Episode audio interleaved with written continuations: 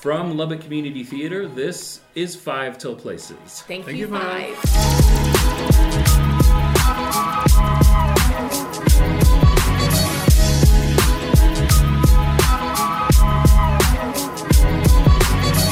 Welcome, everyone, to another episode of LCT's Five Till Places. I am Jed, I am Heather. and we have a special guest in with us today, a professor at Texas Tech University, a published author.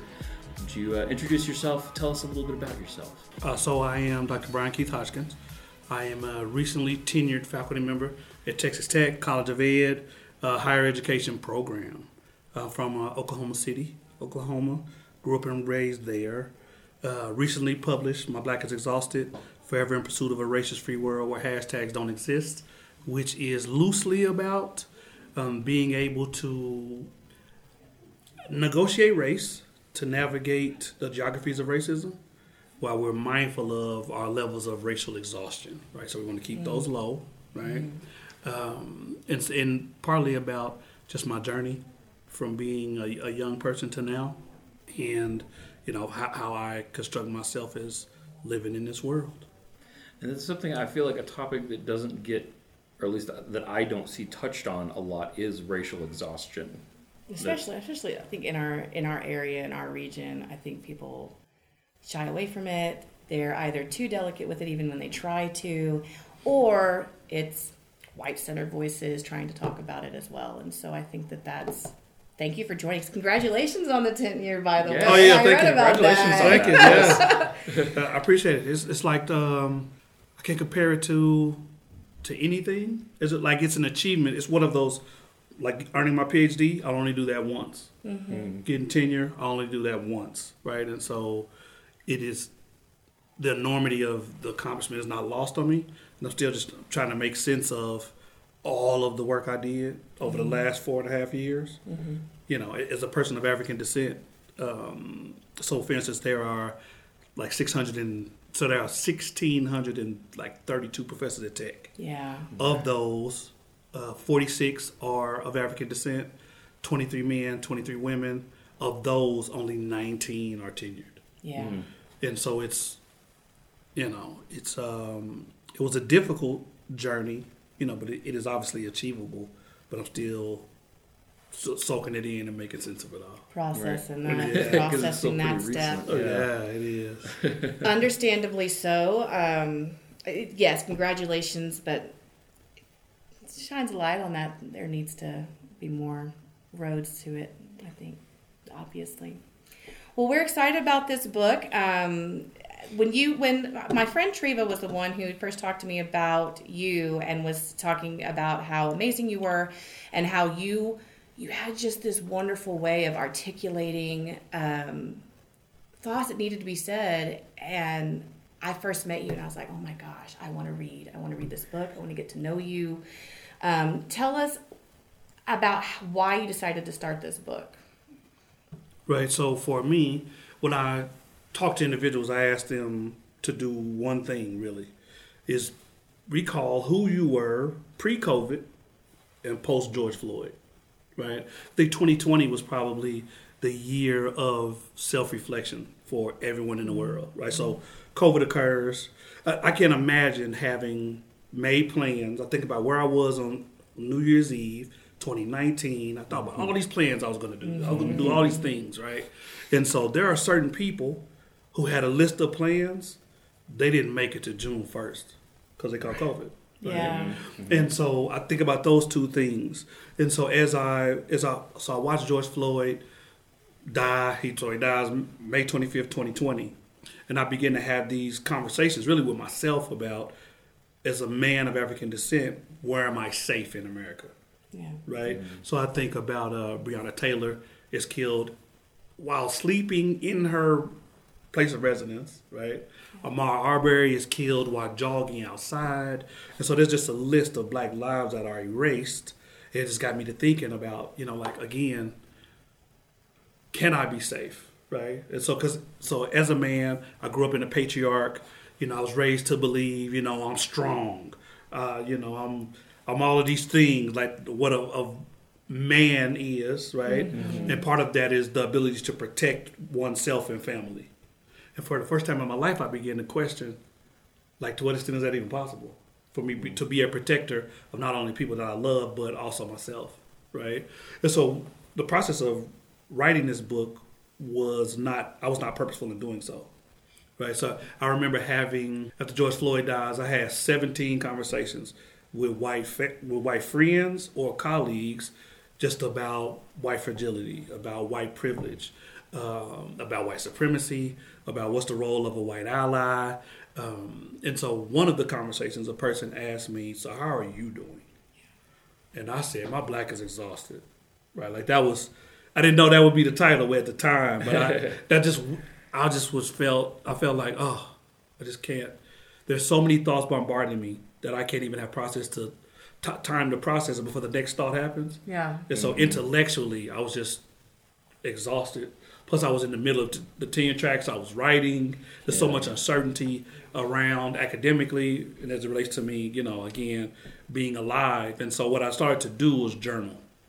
Right. So I'm not a, I'm not a journaler at all. And so I just started to journal about, you know, what, like, who am I in this world? Who validates my life?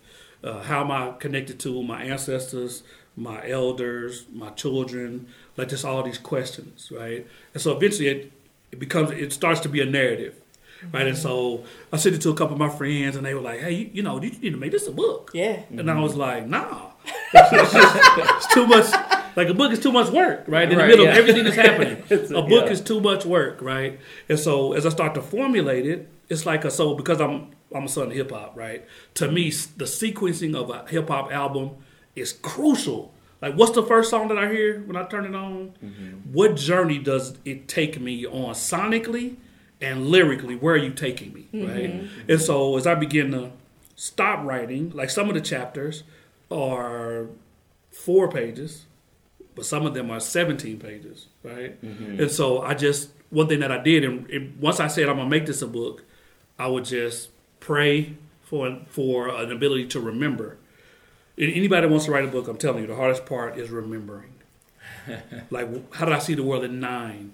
What was that memory? Right. Why is that memory important? Who was surrounding me? How, how did they help me interpret or make sense of it? Right? All mm-hmm. that's important. So as I start to sequence the chapters, I'm like, okay, this does this make sense? I wanted to make sure that this is my least professorial project, right? So as a professor, there's an expectation of people that I show up and I, am talking about ontology, epistemology, axiology, hermeneutics, all that, right? But I'm like, I don't want this book to be that.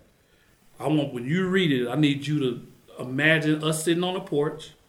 We got some too sweet tea that's gonna likely give us diabetes. we got some super big cinnamon rolls, right? And we just sitting down talking. I right. like that. Yeah, I like that. Yeah, we sitting I'm, down. I'm down. yeah, we're sitting down talking, and so 16 chapters later, the book was done.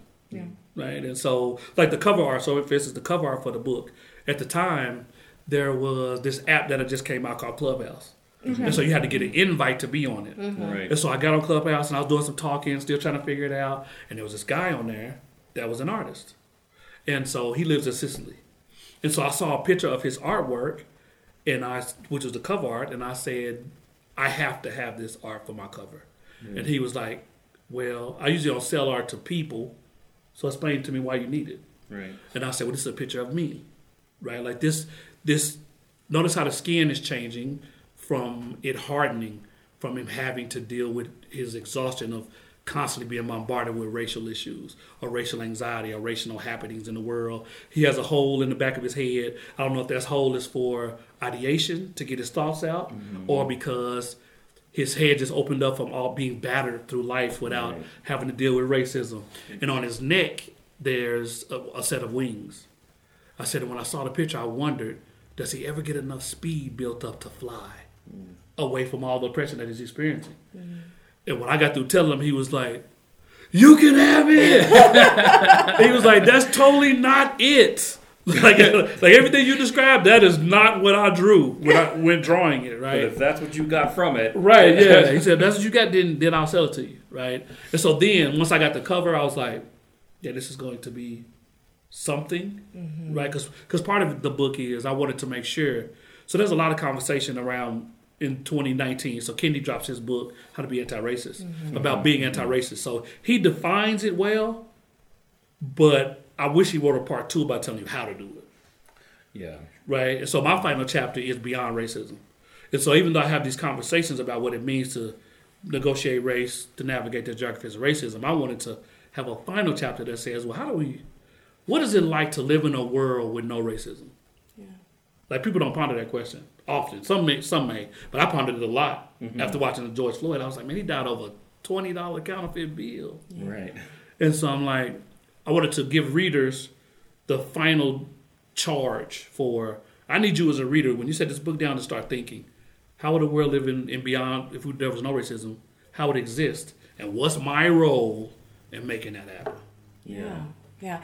I, and I the the fact that you can bring up the whole journaling part and the, the this it's so much about the mental health aspect of it of everything that you're dealing with and and showing the tools for I that's what's so that's what enticed me even more so to this particular book and everything that you're trying to do is because you're not just talking about that part you're talking and giving showing tools of how to help self care about it as you're going. I mean, and that cover art that is. Yeah, It's that's a stunning amazing. piece. Yeah. I mean it that is. captivating in of itself, and then when you bring in the title and you bring in what it's about and what you're trying to do, I mean, this is going to blow up. I guarantee it. Yeah. I, look how I see. I see all the touring. Where are all the places have you already gone over this? So I did. So I went to University of Michigan first. la- At the end of last year, December, they had a mental health week, mm-hmm. and so we talked about how racism is a psychopollutant, right, and how psychologically, physiologically, it can weigh on you. Because your racism, because of the stress that you experience, it truncates lives. Like there's research that speaks to that, right? So I went there first, and then I uh, did Weber State, and then Texas Western University, and then um, East Art House. Did something for the Roots. Uh, then did University of Idaho, and so next up, going to do uh, Texas A&M, probably University of Utah, um, SMU, and then probably uh, the Salukis. I keep Southern Illinois University. Yeah, Southern Illinois University. I mean, it's and it, I, so seeing all of that, even just regional and, but the artwork coming. I mean, your thoughts and what you're putting out there is touching international shores, even. So that's, I mean, and here and here you are going to be at Little Lubbock Community Theater. well, I, I didn't say little. You know, it- for me, the opportunity to present this this work to people, because again, it's really not about me. Even though the book is about my life, it's about creating a space mm-hmm. for everyone to have a discussion. Mm-hmm. Because it's I didn't realize how hard. So most people go to work, they don't talk about race at work.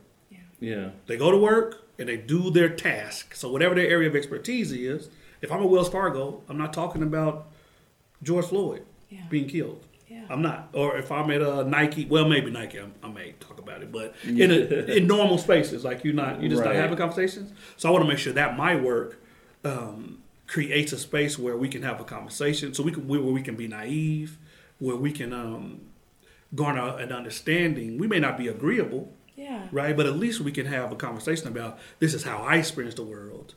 Uh, so at least I can have a better understanding about how someone who is different than me lives this life.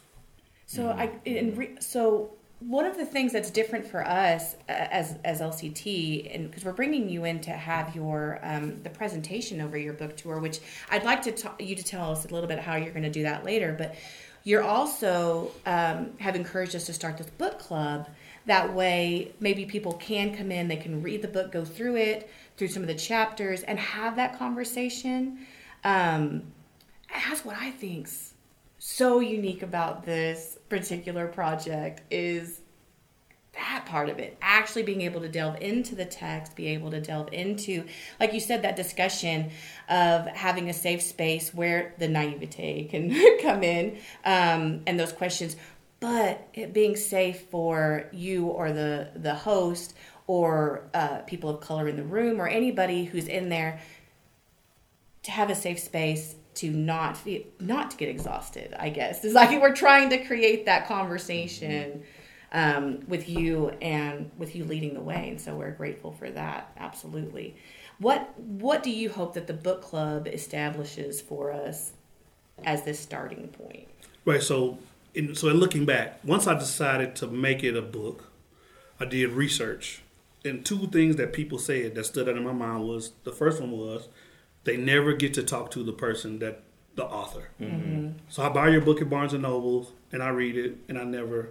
What's the odds of me seeing you in front of me, right? Right. But the second one was that they don't like when a person is their personality is verbose, but when they do the audiobook, it's when I went to the mall. Like I was like, so when I record my audiobook, it has to be personality. Yeah. Right. What I like about the book and thinking about the book club, which is why we put together the book club kit, was to say, okay, how do we help guide people through the conversation, mm-hmm. right? But how does this conversation create community, mm-hmm. right? And so when people have informed discussions, that when they when I by the time I meet them, they'll say, "You be." I, I was amazed at how many people took the book out and said, "Well, on page seventeen, I got this highlighted. You said this, this, this, and this. So what do you think about this, this, this, and this?" And I'm like, "Wow!"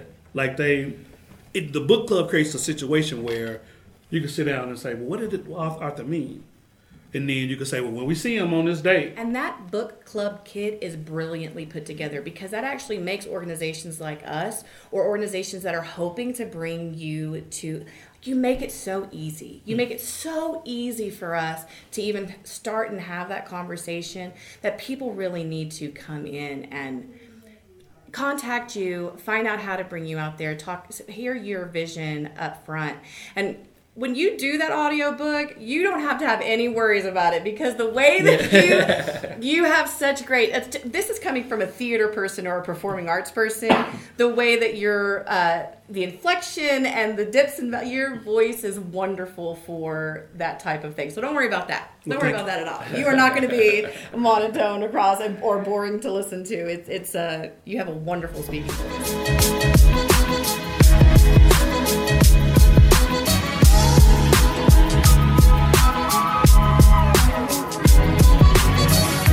Well, and speaking of the book club and everything that um, people who attend the book club will get to interact and have that conversation and read through it with a group of people, we hope everyone comes out for that. Um, tell us more about what people can expect from your presentation.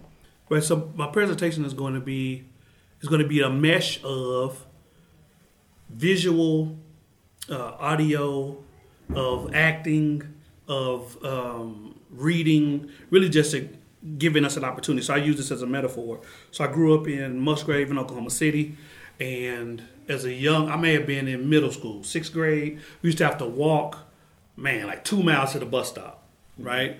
And so there was this one girl that I liked. I won't say her name because she might be listening, but I really liked her. And that's I learned. The only reason why I learned how to double dutch is because every morning the girls will be double dutching Yeah. at the bus stop, right? and so, but the act of double dutching is a metaphor for the process that I'm going to present, right? Yeah. It is you watching, waiting to hear something or ask something, and then you jump in, right? Yeah. Mm. And so, but we, but together we're all turning the ropes, right? At the speed of the jumper, because we want to make sure that no one falls, right? But but it is a the, the act of double dutch is is really a celebration, right? It is a who if who does it the fastest? How many different things can you do? You know, but in this space, it's going to be more about us c- collaborating together, mm-hmm. right? In a way where we all get something out of it. So even if you don't say anything or ask any questions, you'll still get something out of it. Because the way, the way that I have it set up, again, it, it stimulates, it gets you to, to think about, I show an image, then I explain the image, then I read a portion of the book, then I show a GIF, and then I ask a question. Yeah. Mm-hmm. That's the format. So we're gonna we're gonna do eight chapters because we got about ninety minutes. Yeah. So I do like eight chapters, and so it's gonna be the double dutch, right? Where I just even as a professor, I don't lecture Yeah. for two hours straight. Like that's why would I do that? Mm-hmm. Oh, because I, like, I tell I tell my students I know what I think about the readings. Yeah. What I don't know is what you think. Right. And so let's have a conversation together because you may say something. You're 20. The applicability of what we're reading to your real life at 20. When I was 20, there was no social media. So it's just You know, I learned. In order for me to be a great teacher, I have to be a great learner. And so hopefully that's the process where, where everybody that comes, some of us teach and some of us learn. Well, now we also know one of the reasons why you're tenure. Well, yeah, yeah. Right there. Well, um, no, I'm just really grateful and excited about this, not only for the book club, but for your presentation and you bringing your voice and this piece of art, because that's what it is essentially. I think a book is an, just another way of artistic and creative expression. So I'm ready. I'm ready for this to be accessible to the community. I'm ready to see as many people here as possible. Uh, we're going to list the link for where to buy the book, where you can get tickets. Um, but absolutely, everyone needs to come to this book club beforehand so you can really be interactive on that, on the presentation, on the book tour. Absolutely. And then, well, and uh, while we're here, we should talk uh, too, because I was, I was noticing. Uh, I feel like you were talking about bringing this piece of art. Like the the book is this one part of this whole piece of art. The, the, one of the tools that is being used to create a conversation space. And uh, would, would you also like to talk about? and I know you've got excerpts you'd like like to read, Oh, and we also right. have the uh, talk about the the exhausted race art uh, exhibit that, that's also a part of the tour and a part of this conversation And piece this as is well. Jed And keeping us on track and remembering all the things that we want to do. I don't always do that. There are there are times on this show where I'm like, I had a plan. Now I need to sit here for five minutes and remember what I wanted to ask. So. Uh, Yeah, so uh, um, tell if you want to do a couple of uh, excerpts from your book and talk about some of the art that you put together. Okay, so I will. The exhausted radar race art exhibit was it was born out of again my racial exhaustion, hmm. right? So as I'm in between writing the book, I'm also doing digital artwork, mm-hmm. right? So my work is more. Um, I use a Mac to make the artwork, right? And so I just wanted to make sure. So there are pieces. Each one of the pieces is some of the pieces are named after chapters in the book, mm-hmm. right? Okay. And so I wanted to make sure that there was parallel or overlap, right. right? Yeah, so they yeah. so they can stand alone. So the book, the cover art is a piece of art itself. The book narrative is artistic, right? Mm-hmm. sure. But the exhausted race art is a tool by which I that I plan on using um, to get people to have a discussion about how they experience race, Mm-hmm. right? And so currently there are nine pieces uh, that I've designed. Uh, so, for instance, Karen's Tears is one of those is one of the names of the pieces of art, but it is also one of the chapters in the book. In the book, the chapter is about the hyper surveillance of black bodies, of black beings by white women historically. Uh, and specifically, I, I talk about two people. I talk about, uh, for instance, I talk about Rachel Dolezal, right? And so I remember when she first, when I first saw her on Good Morning America talking to Matt Lauer, and she was essentially saying that I'm not white anymore. Like right. I'm a black woman.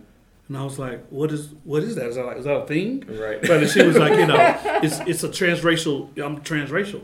And I was like, "Okay," because I've had the luxury of doing work uh, with transracial adopted families who raise black children. So in Utah, uh, my wife and I created this this opportunity called a community village, and so it, it was it was I want to say like a at the time of a four hour training about this is what it means to be black. This is, these are the nuances of what it means to be black. And because you are not black, you'll never have the experiential knowledge to teach your black children how to be black. Yeah. So what do you? How do you compensate for that? Right? What do you read? Uh, where do you take them? Uh, with whom are you um, family? Right? Uh, how do you? Where do you go to church? Uh, where do you go to a mosque? Like all these details about how do you vet friendship, friends? How do you speak to teachers in K twelve? Like these are all the things you need to do to try to insulate your black child from racism.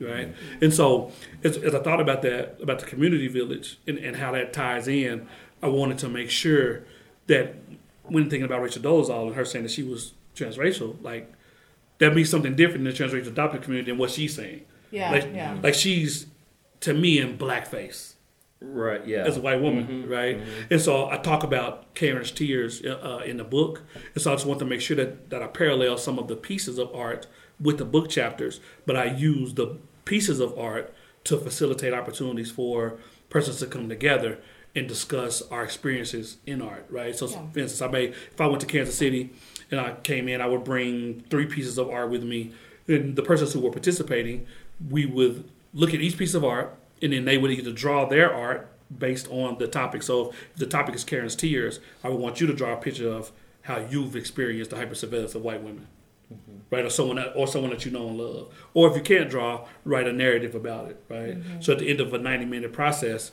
you would have three pieces of art or three narratives that connect all of us in the space, Yeah. right? Wow. And it's not about how good the art looks. It's that so I'm mindful too in doing research. Unless you do it for a living as an adult, there are a lot of things that we stop doing that are Yeah. productive for us, like drawing Mm-hmm. like being silly, laughing out loud. Like, do you- so drawing. Like I've, I asked part people too. When's the last time you drew something? People are like, why would I draw something? and I'm like, cause to express how you see the world. That's why Yeah. you do it. I Yeah. get it. You're 40, right? but, that, but that doesn't 42. mean. Time you should be drawing. Yeah, that, that doesn't mean you should stop drawing. Yeah. No. Right. And so I wanted to just create an opportunity with my art to go into communities and say, hey, th- how do you experience this topic? And they'll say, well, this is, they'll explain, this is what my art is like, what it's about. And there are going to be other people that have similar experiences or different ones. Right. So the purpose is for us to have an art activity where when we leave the space, I can have mementos that say that I'm not in this world alone. Experiencing race is traumatic, so I'm connected to other people, mm-hmm. right? And so that, that's that's how the, the exhausted race art exhibit came about. That's how it ties into the book chapters. And so I want to share two excerpts uh, of the book chapters. The first one is "False Sense of Security" is the name of the book chapter. It's chapter two, pages uh, 31 uh, to 35. And so this section that I'm going to read is about um, Miles Morales, who was the first Black and Latinx Spider-Man, right? And so entering into the Spider-Verse, I remember how people were excited about it. Like they were like, "Oh, we finally got somebody that looks like us, a hero that's like us." And so when I go see it, I'm like, "This is the most anti-black movie I've ever seen." Hmm. Right? And so as I talk to my friends about how I interpret it, they're like, "You're ruining it for me." I can't unsee what you what you described, right? And so I want I want to share an excerpt of it, and then we can talk about it on the on the back end. Miles Morales is the best Spider-Man ever. This particular iteration of the Spider-Man movie, the ethnic version, is complete with suspense, action, and anti-black sentiment, which speaks to my being completely unsurprised at it being so notorious. The only thing standing between the city and oblivion is me. There's only one Spider-Man, and you're looking at him. Are the words of Peter Parker, as spoken during the introduction of the film. This declaration reinforces viewer beliefs that only he can be and is the hero. I despise this notion. The movie features Miles Morales, the first black and Latinx Spider-Man, who, unlike his white predecessor, is not is not the only hero. And at the end of the film, he is distinctly told, "Anyone can wear the mask. You can wear the mask." Translation: Even after stopping the multiverse from collapsing, he is not only not the hero, but his triumph is reduced to a mere something that anyone can achieve: the caucasity. The story's anti-black narratives are layered. First, Miles comes from a lower middle class background, but is brilliant enough to test his way into Brooklyn Visions Academy, which is on the other side of town. And his budding love interest, Gwen, is a blonde-haired, blue-eyed white girl. Second, as it pertains to the presence of a young black woman, there's not a single character who fits this category, not even a secondary one. What bothered me most about the movie is how nefarious the expectations of whiteness can be overwhelming, almost to the point where the clear hero, Miles, completely doubts his ability to save the day, save the Spider Verse. Fourth, he is clumsy, unsure, and is even without a modicum of confidence. Fifth, none of the alternative Spider Man believe he is capable of being a leader, devising a plan of intervention, or even worthy of completing the mission. Ultimately, Miles destroys the Collider, returns the Spider Team, defeats Kingpin in a fisticuffs battle, and even makes a fan of his father for the new Spider Man. Miles concludes by making the final anti black claim of the film Anyone can wear the mask. You can wear the mask. If you didn't know that before, I hope you do now. I'm Spider Man, but I'm not the only one, not by a long shot. This realization was anticlimactic. When there's a final, when there's finally a Spider-Man who is black and Latinx, he is relegated to sharing the responsibility and the glory of protecting his city. While in every other Spider-Verse, there's a single spider hero, in the current timeline, we can all be the hero, which is untrue. And so that that segment to me, it is about again this notion of I finally have a hero that I can look up to, but he's not really the hero. Even in his own city. You just blew my mind there Yeah, with that say, excerpt. a I am unpacking everything that I just heard because Yeah. I have I have shameful to say I've I have not heard that perspective on it. And Mm-hmm. oh my I Wow, okay. Yeah. Okay. That Yeah. that's why these conversations have to be had because I would never have thought that. And that's that that's that's a shame. That's a shame that I've not thought that. Um And so I, I do admittedly, I realize that my nerd don't translate well. and so I, I made a list. I've seen 1,134 movies. yeah. So I, I, I cite a lot of movies in the book, but Right. yeah, most of my sense making of the world is tied to film yeah. or lyrics. Yeah. Right? And so I'm always and thinking about any film. So, for instance, as I as I think about movies and how they impact, how they are stereotypes are woven in. Yeah. Right. I think about the ones that stand out are, for instance, The Matrix, the very first Matrix. So Morpheus, who's the black man Right. who trains Neo, believes in Neo more than Neo believes in himself. But Neo is the savior of the community. So when they when they go to the community, it's mostly black and brown people in the un, in this underground community, right? That Neo liberates, Right. Right. So then I think about as a parallel, I think about uh, Dancing with Wolves. It's an older movie. Dancing with Wolves. They have the white Union soldier who essentially becomes indigenous. by, the, by the end of the movie, he speaks a language, the people completely trust him, and he's leading them Yeah. right when they're under siege. I think about it as a parallel to Asian community, uh, Asian American communities. I think about the Last Samurai, about Yeah. how about how the gen, the general who has who's been taught to be a warrior since he was five brings Tom trust Tom Cruise enough to put have him stand by his side Yeah. and fight for the liberation of their people. But the most egregious movie is um, oh, what's the name of the movie with the uh, blue characters? Oh, Avatar. Avatar. That this is what got me the most, and I said, okay. So I get that the main character is a white male. He's not. He has to go into Avatar mode to interact with the people, mm-hmm. right?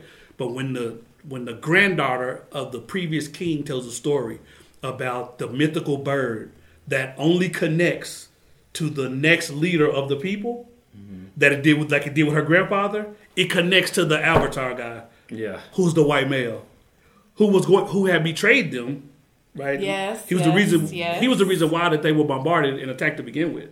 He betrayed them, and he ends up falling in love with the with the granddaughter, and you know he gets to lead the people in the resistance. And I'm like, come on. So what I'm hearing is we also need to have a cinema club where we talk about movies regularly, and you will come in and talk with movies because we're we're we, you're talking with a group of people that do talk film quite a bit. Oh, I would okay. say we talk film Okay. because we've got our digital performing arts program. We have people who are short filmmakers and all of that, and we talk film a lot. And I, I yeah, so, so film club coming up. Yeah. film club totally. too. It's on. absolutely. Absolutely. and that, yeah, that's A- Avatar being particular. Uh, like, I feel like that's you can kind of sum up the filmography filmography of James Cameron that way. It, it like James Cameron making a white savior movie doesn't surprise me too much because I feel like James Cameron does a lot of self-aggrandizement mm. and it's very like a lot of it is very so yeah it doesn't surprise me that his big movie came out like like his, his big story was because that wasn't even just centered on I feel like even the white man saving the indigenous people was secondary to just this white man's journey. Right. That whole Yeah. whole movie was Yeah. just It, it was a perfect to me. It was a perfect example of colonization, mm-hmm. Mm-hmm. Mm-hmm. where there are the government is in collusion, yeah right? So it's the it's capitalism at its finest. yeah where you have a person who says, "Okay, this land, we there are resources in this land. We need to negotiate to see if we could reach some type of agreement. No, okay. So we'll take the land. We'll just take it. Yeah, right. We'll, We'll, And- and- we'll and take the didn't land and relocate the people right. from the we land. as society fed them. right into it and kill it them, became yeah. one of the highest grossing films to date right, Right. and that Right. that's what the sad part is is that we as a society Well, because- fed that capitalist machine and go yeah And we, well, we, and- we and that- that I apparently think is, uh, wanted that content it's ridiculous it's Because, ridiculous well, because because it is it, it's a movie that is designed to make us as white people feel better Mm-hmm. about to, to look like it's being very progressive and Mm-hmm. very inclusive Mm-hmm. and and help us feel better because I've I've the, one of the things I have had to confront and I'm still confronting daily in my own life is uh, racist ideas and things that I was raised with that didn't realize until later ideas were racist because we as white people love to look at really overt, violent, angry, loud racism. We can look at you know the Klan and lynching and and um, segregation and slavery and and look at those and like, well, that's racism. That's evil. Of course, that's terrible. But thank God that's all in the past now, and and we don't we can acknowledge that as evil, and we don't see the subtle everyday things that are in our own lives that are also violence, that are also racism. That we don't confront that because when we have when we're forced to confront those things, we're like, well, that's not. How dare you call me? I'm th- th- I'm not a. I'm not wearing a white hood and burning cross, so I'm not a racist. And like Right. that's the only bar for it to be racism. So Yeah. I would say The- even our our response to when you said uh, the Last Samurai, you had talked about Spider uh, Spider Verse and all of those, and Mm-hmm. I was like, "Whoa, real? Whoa!" We both were like, "Oh yeah, Last Samurai. That's law. That's that's awful." Right. Even that reaction I saw right here, I was like, we had that obvious reaction to that one, but we were like, "Oh, I didn't." But but Spider Verse Isn't that both it? by Like to me, that's Yeah. such a Yeah. that even that's just telling. Like when we're when we're uh, congesting all the media that we do, Mm-hmm. it's so it's just so easy to not think about that. It- it- and so because yeah. we live in a world that is designed to make us yeah. feel better. Yeah, there's a scene in the Spider Verse where he's driving his son to school, Mm-hmm. and you can see the gentrification in the background. Yeah. Mm-hmm. Like the buildings are changing, everything is changing as they're driving from the impoverished part of town that his Yeah. father and his family lives in Yeah. To Brooklyn Visions Academy, where it's Uh-huh. everything is newer and shinier, and Yeah. and so as you talk about what you said about the old days of crosses burning in yard in my father's era, father graduated in 1956. That era is over. Yeah. In some places, for the majority Right. of places, it's over, right? But the subtleties of gentrification, Yeah. Right. right? Like I, I was, uh, I was listening to NPR. I can't think of the name of it of the show, but they talked about how through Wells Fargo, how how they're nefarious they're being again, Yeah. about how forty three percent of white people that have bank accounts were allowed to refi on their homes, Yeah. but only six percent of black people were, Yeah. Yeah. and just how much millions of dollars were lost or gained in the white community and lost in the black community mm-hmm. just by the inability to refinance at a one percentage rate difference. If you went from, from f- four to three percent Yeah. on a, you know, four hundred thousand dollar home over thirty years, Yeah. you know, and so it's yeah, the the subtlety of the it's the subtleties of racism Yeah. that if you're not, you know, I had a student. This is an example. I had a student say to me once, as I was actually, I think I got through. That she said, uh, "Dr. Hodgkins, you don't have to talk like that. You could just be yourself." Right. And I said, "Uh," I said, "So whether we're talking about the top five greatest MCs ever, or we're talking about equity and access in higher ed, Yeah. however I deliver verbally, it's me." Yeah. But I heard her saying I was pretending intellectual. Mm. Like you can't fake. I can't fake intellect, right? Yeah. My vocabulary is not necessarily an indicator of my intellectual prowess, but I think it's a, a criterion for my mastery of the content, Yeah. right? And I heard her saying essentially, you're pretending to be smart, so you don't have to talk like that. You can just be yourself, and that's the subtleties of why. Another example of why my ra- my you know I'm racially exhausted, but my black is exhausted because I just have to deal Because with, everything with is a those types of constant things. bombardment of. It is. Yeah. It is. Yeah, and I want to share this second, this second and final excerpt. This from a chapter, uh, Pursuing White Adjacency, chapter 5, 85, uh, uh, to 87, there is a show on Netflix called Passing. You have to watch it. Right? So if you want examples of, and I won't say who it is, who I won't I won't give any spoilers, but Passing, Django, and uh, Django Unchained, and Boondocks, these three characters that are these three characters are anti-black, right? And so in everything that they do or say or the way that they think, they're anti-black. And so I want to share this uh, this segment for you, and we can talk about it on the back end. The final symptom of a black, indigenous, or person of color who is in pursuit of white adjacency is that they completely believe white validation of their existence, actions, perspectives, and performance of race is prime in order to function. You've met them. They're your best friends. Some live in your neighborhood. Some of you are married to them. Some of you are raising them to be compliant adults. They've unjustly fired you. They've told you that your hair was unprofessional and the question, why didn't you change it? They switch doctors once they find out that they are not white. Some have responded, why didn't they just comply? Others of them have told you to your face that you are pretty for a black girl and thought it was a compliment. A few of them don't celebrate Black History Month. More of them could care less that Colin Kaepernick was allegedly banned from playing in the National Football League for kneeling. When Barack Obama was elected, they proclaimed America a post racial society. They hate the legacy of the Black Panther Party, the bravado of Malcolm X, and the defiance of Angela Davis. They ask, why do we need a black national anthem? Some of them incessantly argue that Jesus was white, which is historically inaccurate, but still. They love nearly everything that white people love. Some of them want to be white. You know them intimately. You cringe when they claim historically black colleges and universities are inferior. You laugh when they claim the friend, the sitcom Friends was better than Girlfriends. You give them super side eye when they chose Backstreet Boys and Millennium over Jodeci's The Show, The After Party, and Hotel as the best album of the 90s.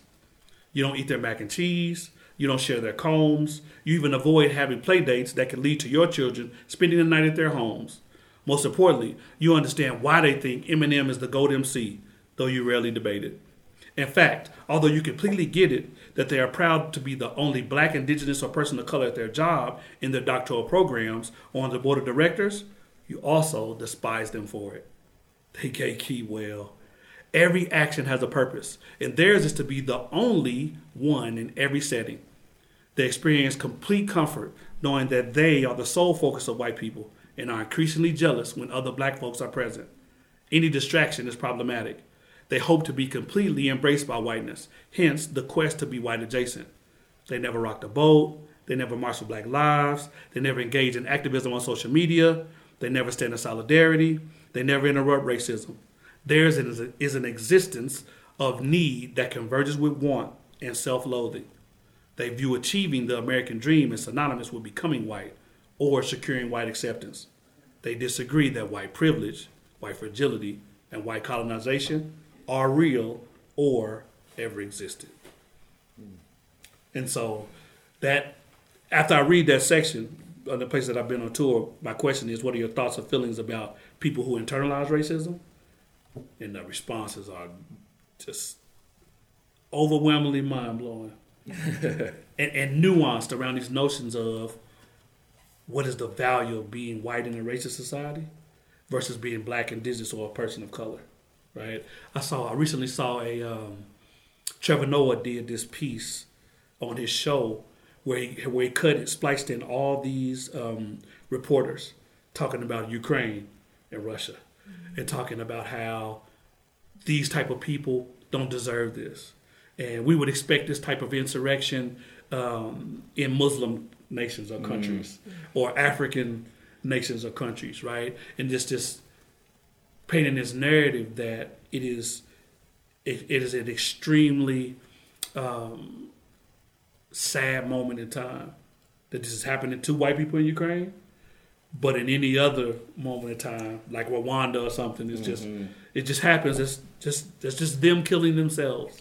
That's my my wife was actually bringing out that very same thing, like when Russia was first threatening to invade, when it was just kind of the the, the outcry against it. Like, what? Yes, of course we care about Ukraine, and we like this is not to diminish that situation at all, but it is interesting that, that, that there was such outcry and such like mourning for the people of Ukraine, but just like five years ago or something when it was Syria, Right. you know, it was same people were like, well, don't bring them here. You know, it was Yeah. Yeah, the, the, the, the, the, there was a very different response to invasion and war and crisis happening to non-white people on the other side of the planet than when it happens to white people on the other side of the planet. Yeah, mainly about what do we do with the refugees? Exactly. Yeah. Yeah, yeah. When the, when, remember, Do we want them okay melding into? Ukrainian to come. Yeah, do we want them melding into our culture? How Yeah. how do we want our children playing with their children? And there were, yeah, there were exactly like because I see so much overwhelming support of, of Ukrainian refugees, and and and again, Here's my house. No Here's one- the open door. yeah, but where no was that? no one is saying there shouldn't be, but but but the but the point is that when when a few years back when we're seeing Syrian children hiding in the forest because their town had been leveled, th- a lot of Americans were saying like. We don't have room for them here. Don't bring them here. What are we? How are we supposed to take care of them? We have our own problems, you know. Right. And and but now with with a group of white refugees, it's very like this is injustice and horrible, you know, and Yeah. and, and th- like they're both injustice and horrible, but we're only acknowledging the one, Right. you know. But yeah, I just wanted to share that too, and that, that's part of what to expect yeah. Mm-hmm. when we when we do our performance here. Powerful conversations that need to be had. Absolutely. Thank oh. you for thank you for spearheading it and, and bringing Yes. it to the forefront. And like I said, I, I value and respect the ease of accessibility that it, you have brought with it. You've created the book club kit. You've you've written this book to help those conversations start. You make it. Well, I mean, you make it really easy for white people, and you don't have to do that. You don't have to do that, but you have, and um, so And I, and I want it to be easy for everyone. yeah. Right. right? To there are it amazes me. So I've met people who've never left Lubbock, Yeah. lived here their whole lives. I've met people who haven't been on the west side or east side of Lubbock Yeah. their whole lives, Right. right? Right. And so I'm like, how can you, how can you have empathy for difference if you've never interacted with it, Yeah. right? Like, who's informing your perspective of the east side to the point where you want journey on the east side? Mm-hmm. or what told you I shouldn't be on the west side, right? If you haven't had the luxury of interacting with people from those sides of town to see, although we're different in these aspects, this is our commonality, and how can we connect around our commonality? Yeah. Yeah. Yeah. So, Well, Yeah. thank you for coming to Lubbock Community Theater. I'm hoping, and LCT is definitely trying to make those strides of, I mean, I've been in the art community for a long time, and and, and those those differences do a lot of the time feel separated. So I think that we're trying to to build a community center space where everyone can feel safe and inclusive and different art organizations can come here, whether it's uh, you coming in for the book tour or the West Texas Dancing Reader Reds or even our programming. We've the the effort is to make sure that we have more diverse leadership and it's not just people coming in; it's people leading those programs and leading it, being in charge of that conversation, and not just not just me, not just. Uh, and, and I, that's what I hope that we can try to do is start building that bridge where there is a community center space that really feels like community and it's not just talk. Well, I think So- having conversations like this is part of the process because Yeah. it's like before we can do.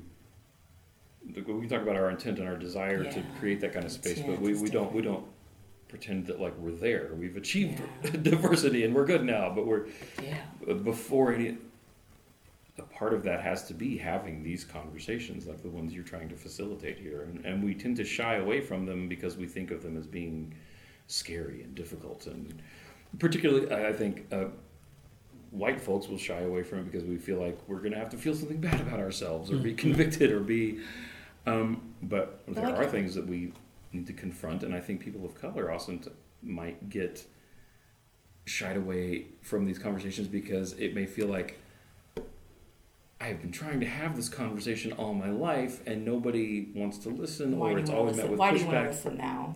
Yeah. So it's yeah, it's. So, everybody ready to sign having up? I'm yeah. ready to come. I'm ready to hear you speak. Um, I'm excited about the. I'm telling you, I really want to do the, the film club at this point now. I really mean that. Like book club, film club. Let's do it all. Let's have the conversations regularly. Because that's the thing too. It's not just about now. It's about No. continuing it past Right. this and keeping it going. Mm-hmm. So, um, so that, that all the information is going to be on the website. Okay. We're going to lead it to to the book. We want everyone to pick it up. We're going to have we have copies of the book here at LCT right now. Mm-hmm. When you sign up for that book club, you can come pick up that book from us right now. Including we'll have some extra journals as well because I think mm-hmm. that's one of the most that's really the coolest little extra part on there is actually that journal. We didn't even really get to talk about that much, but um, that level of self care and journaling that you talked about, where you kind of also provided a way for that. So, Yeah. all right, well, And then the talk itself will be on April 30th, 7:30 p.m. right here, LCT, and uh, tickets for that are also available on the website. Mm-hmm. So it's all yeah, all that information will be up there. Get yourself a copy of the book, join the book club, go through the book, bring your thoughts with you on April 30th, and we will have a conversation. Please do. Yes. Yeah, indeed. Well, looking forward to it. all right. Well, thank you so much for being here with us today and for taking time out of your day to talk to us and bring your art for us to look at and highlight and, and everything else. So, uh, I guess that's where we will sign off. Until next time, this has been Five Till Places. Thank, Thank you. you. Five. Yeah. Thank you. Val.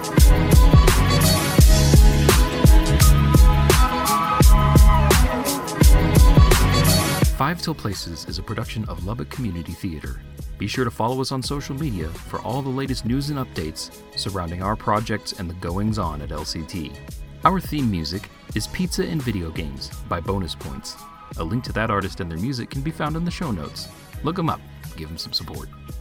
Thanks for being with us this week, and as always, thank you for supporting live theater in the Lubbock, Texas area and beyond.